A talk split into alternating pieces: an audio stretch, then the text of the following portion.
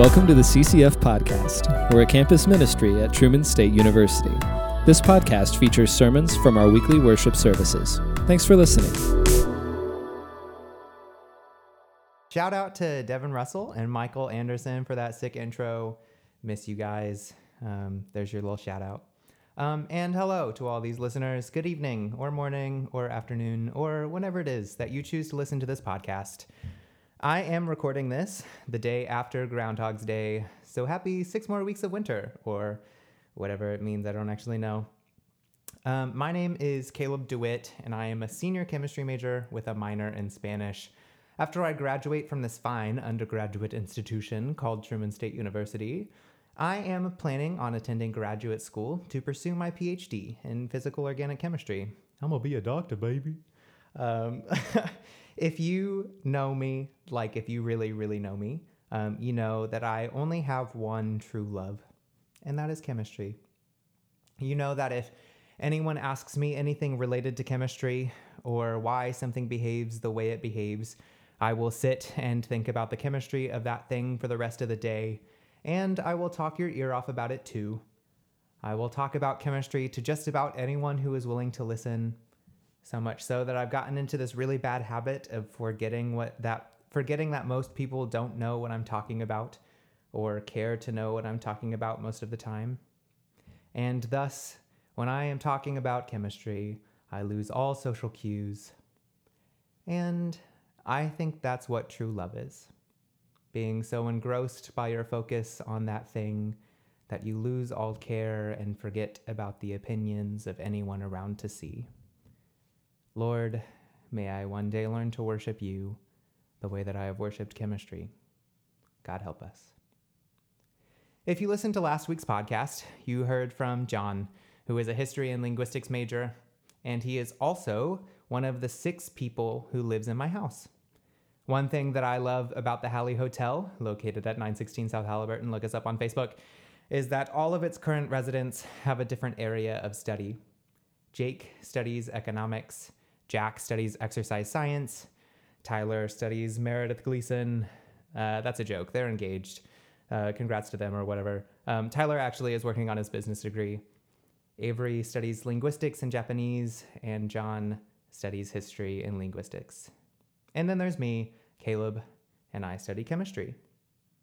It is incredibly interesting to me that despite our various passions and courses in life, we all came to the conclusion to worship the same great God, which is also what somewhat indirectly brought us together under the same roof.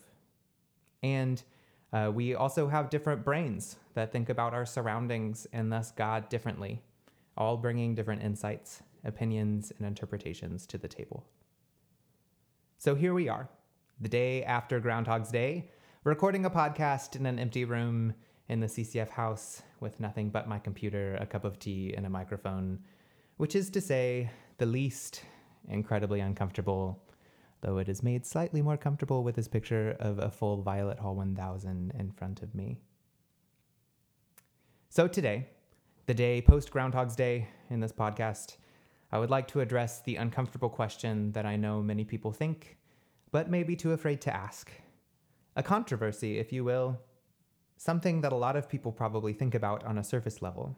But the second the internal quarreling dives past that, they reach too many contradictions, or their questions only raise more difficult questions that they don't know how to answer, and thus they stop thinking about it. Because the uncomfortable things, especially those that cause us to question our beliefs, are scary and quite possibly the greatest threat to our faith. This controversy is less common within the church and more common on the outside looking in, as I've come to find. Regardless, the question that I want to address today is how can someone who believes so deeply in science also believe in God? This question implies that somehow a God that is infinite, that cannot be completely understood, a God that is mysterious in ways that man cannot even begin to comprehend, is contradictory to the limited knowledge of man. It is to say that a God that cannot fit inside a box cannot fit inside the box of science. Somehow, the creation story of Genesis 1 is not exactly like the creation story that scientists have come to develop, and thus science must be wrong or God must be wrong. So, if you are still listening, keep an open mind. And remember that I am no expert in anything yet. Um, so I will likely say something that makes you say, No, I definitely don't believe what he just said. And that's okay. Because I am not trying to convince you to think the way that I think. I am just trying to convince you to think. Period. I really only have the time to address this idea of creation, uh, but that's a honkin' subject anyway, so hold on tight. We got a lot to cover. The first thing I want you to remember about Genesis is that it was not written by God the day after he made the heavens and the earth. He did not sit down on his seventh day and say, Today I shall write a book and call it Genesis, meaning beginning, and it will go against this science that I have just created and make man question everything they think they know. Ha ha ha. Um, that's what God talks like. I've met him. Um, Genesis was written. Genesis was written by Moses. Um, some hundreds to thousands. Uh, I don't actually know. I was too lazy to Google it, and I don't know a lot of things. Um, but probably thousands of years post Adam and Eve in the garden. At least that is what we believe. And yes, Genesis is still the word of God, um, and it was inspired by God. I am not saying it's not the word of God. However, maybe Genesis was not written as a historical text meant to lay out exactly what God did, but instead a cultural text for the Hebrews to look back on, anecdotes to help remember the character of God. To remember not just that He created the earth, but that He did it with great care and tenderness, that He rested on the seventh day, that He is mighty and all powerful and the sovereign creator of man, but that he also sculpted Adam out of the very dust they walked on through the desert for 40 years. Maybe God, a holy being who exists outside of time, didn't make the earth in a set period of time. Maybe he didn't actually make the earth in seven days, seven rotations of a rock uh, that hadn't even been created yet. But maybe Moses just used the number seven, the number of completion, so that God's people could look back when they feel incomplete and remember that God says otherwise. Maybe it took God no time at all. Maybe he really did just snap his fingers and it was, and then he had Moses write all this fiction down so that we could see his intentions. Or maybe, just maybe, it took thousands of years, millions of years, and maybe it even took 13.7 billion years. Maybe a God that exists outside of time created Earth on a timeline that doesn't even make sense to our small little brains, and that is why scientists struggle with the timeline of Earth.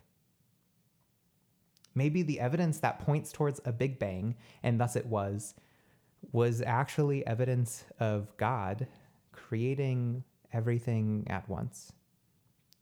Notice that I'm not saying that the evidence is wrong. Uh, I'm just saying that maybe there are other conclusions that don't make sense to our human brains. Uh, but maybe our God did not snap his fingers.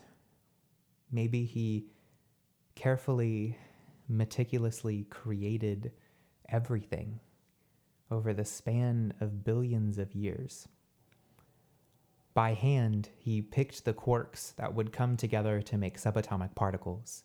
He crafted every atom, bonded every molecule, fused every nucleus. He looked at every speck, and he knew when you would interact with each one. He sat down at his workbench and wrote out the physics, invented quantum mechanics, defined the laws of gravity. Maybe he hand painted every nebula, ignited every supernova, compressed every black hole until finally he found the sun that would be the light to your world. Let there be light, he said, and it was. Maybe he hand scooped the molten rock that would eventually cool into the home of his greatest creation, molded it by hand and placed it, and it was. He set the earth in motion. He allowed the crust to cool, lifted up his rock so that the heavens might rain down water from the firmament to create the oceans and the seas. He tilled the earth all by himself with a single plow, like a husbandman preparing his vineyard for new growth.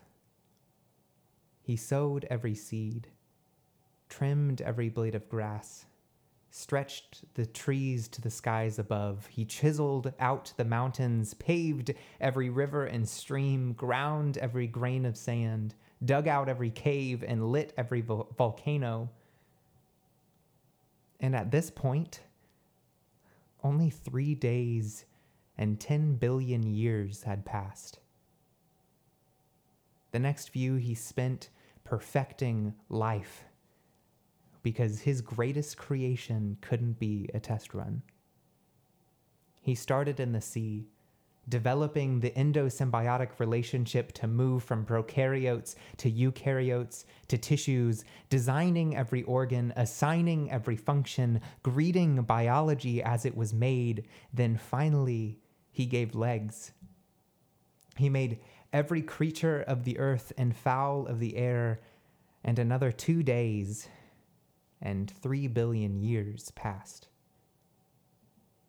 Finally, after five days and 13 billion years, God said, Let us make man in our image. Carving man out of dust, it only took a day and 14 million years or so for man to evolve to match the greatness of the image of God. And God saw that it was good, that it was very good. And he rested on the seventh day. Here's what I'm getting at. You can't say that science is wrong because God doesn't fit inside the bounds of science. God never designed science to be something he could be defined by. However, our limited understanding of science and the way the world works does fit inside the infinite bounds of God. Science is not wrong, and God is always right. The reason I wanted to talk about this subject is because it shouldn't be taboo to say that God and science go together beautifully. Last year, I was in a professor's office with a Christian friend of mine talking about CCF stuff and God and faith or whatever, I don't remember. And this professor stopped and asked, Wait, you guys are Christians? As if she had never met one before. She began to explain that she was also, in fact, a Christian, uh, but she was surprised to learn that anyone else in the chemistry department also believed in God because none of the professors did. Somewhere along the way, our narrow mindedness and closed off beliefs have made it worth hiding that a woman of science that God created was also a woman of God when uh, when Mare asked us to do these podcasts this semester, um, she gave us a list of questions to think about, and I wanted to end by talking about uh, things that I've learned in chemistry um, and how they have influenced my imagination and understanding of God. But first, um, let me give a quick crash course on the Schrodinger equation. It has more to do with a cat. If you are unfamiliar with the Schrodinger equation, I encourage you to Google it. Um, and hopefully you will see the simplest form that's only four terms, something like something like uh, h hat psi equals e psi, which is um, a Hamiltonian operator represented by h hat applied to a wave function represented by the Greek letter psi will produce some energy value E multiplied by the same wave function psi. This is to say that if I apply the proper, oper- proper operator to a wave function that defines a system, I will get the information out that I am looking for, but the wave function will remain the same. This is to say that a wave function on its own is meaningless. Uh, it doesn't define anything, it's just an equation that has numbers and, and variables in it. It doesn't define anything unless an operator is applied. One of my professors said it's like knowing the right question to ask to get the answer that you're looking for. God is like a wave function. He is still God on his own. He does not need you to interact with him. And yet, he holds all the answers you could ever need. But staring at him or interpreting the text on its own is not going to get you anywhere. Sometimes you need to learn to ask the right questions, to have a conversation with him, to apply the right operators, and learn how to properly read his word. And sometimes this requires some advice. Trust me, it took me a few office hours with my professor before I fully understood how to apply a, a, a Hamiltonian. And the greatest part about it is no matter what operator you apply to God, you will always get the same wave function back. God is unchanging. But your beliefs may not be. So question them. And don't be surprised when God shows up in the middle of you questioning your faith. May we begin to learn the proper operators to learn the momentum and position of God. May we begin to observe his presence and move with it. And would we remember that the limit of his energy is zero because he cannot fit inside a box? That's a little joke for my particle in a box fans. And may I learn to one day worship you, O Lord, the way that I've worshiped chemistry. I'm going to leave you with this quote from Franz Wright. And by the way, thank you for keeping your face hidden. I can hardly bear the beauty of this world. Lord Jesus Christ, Son of God, have mercy on me, a sinner. Amen.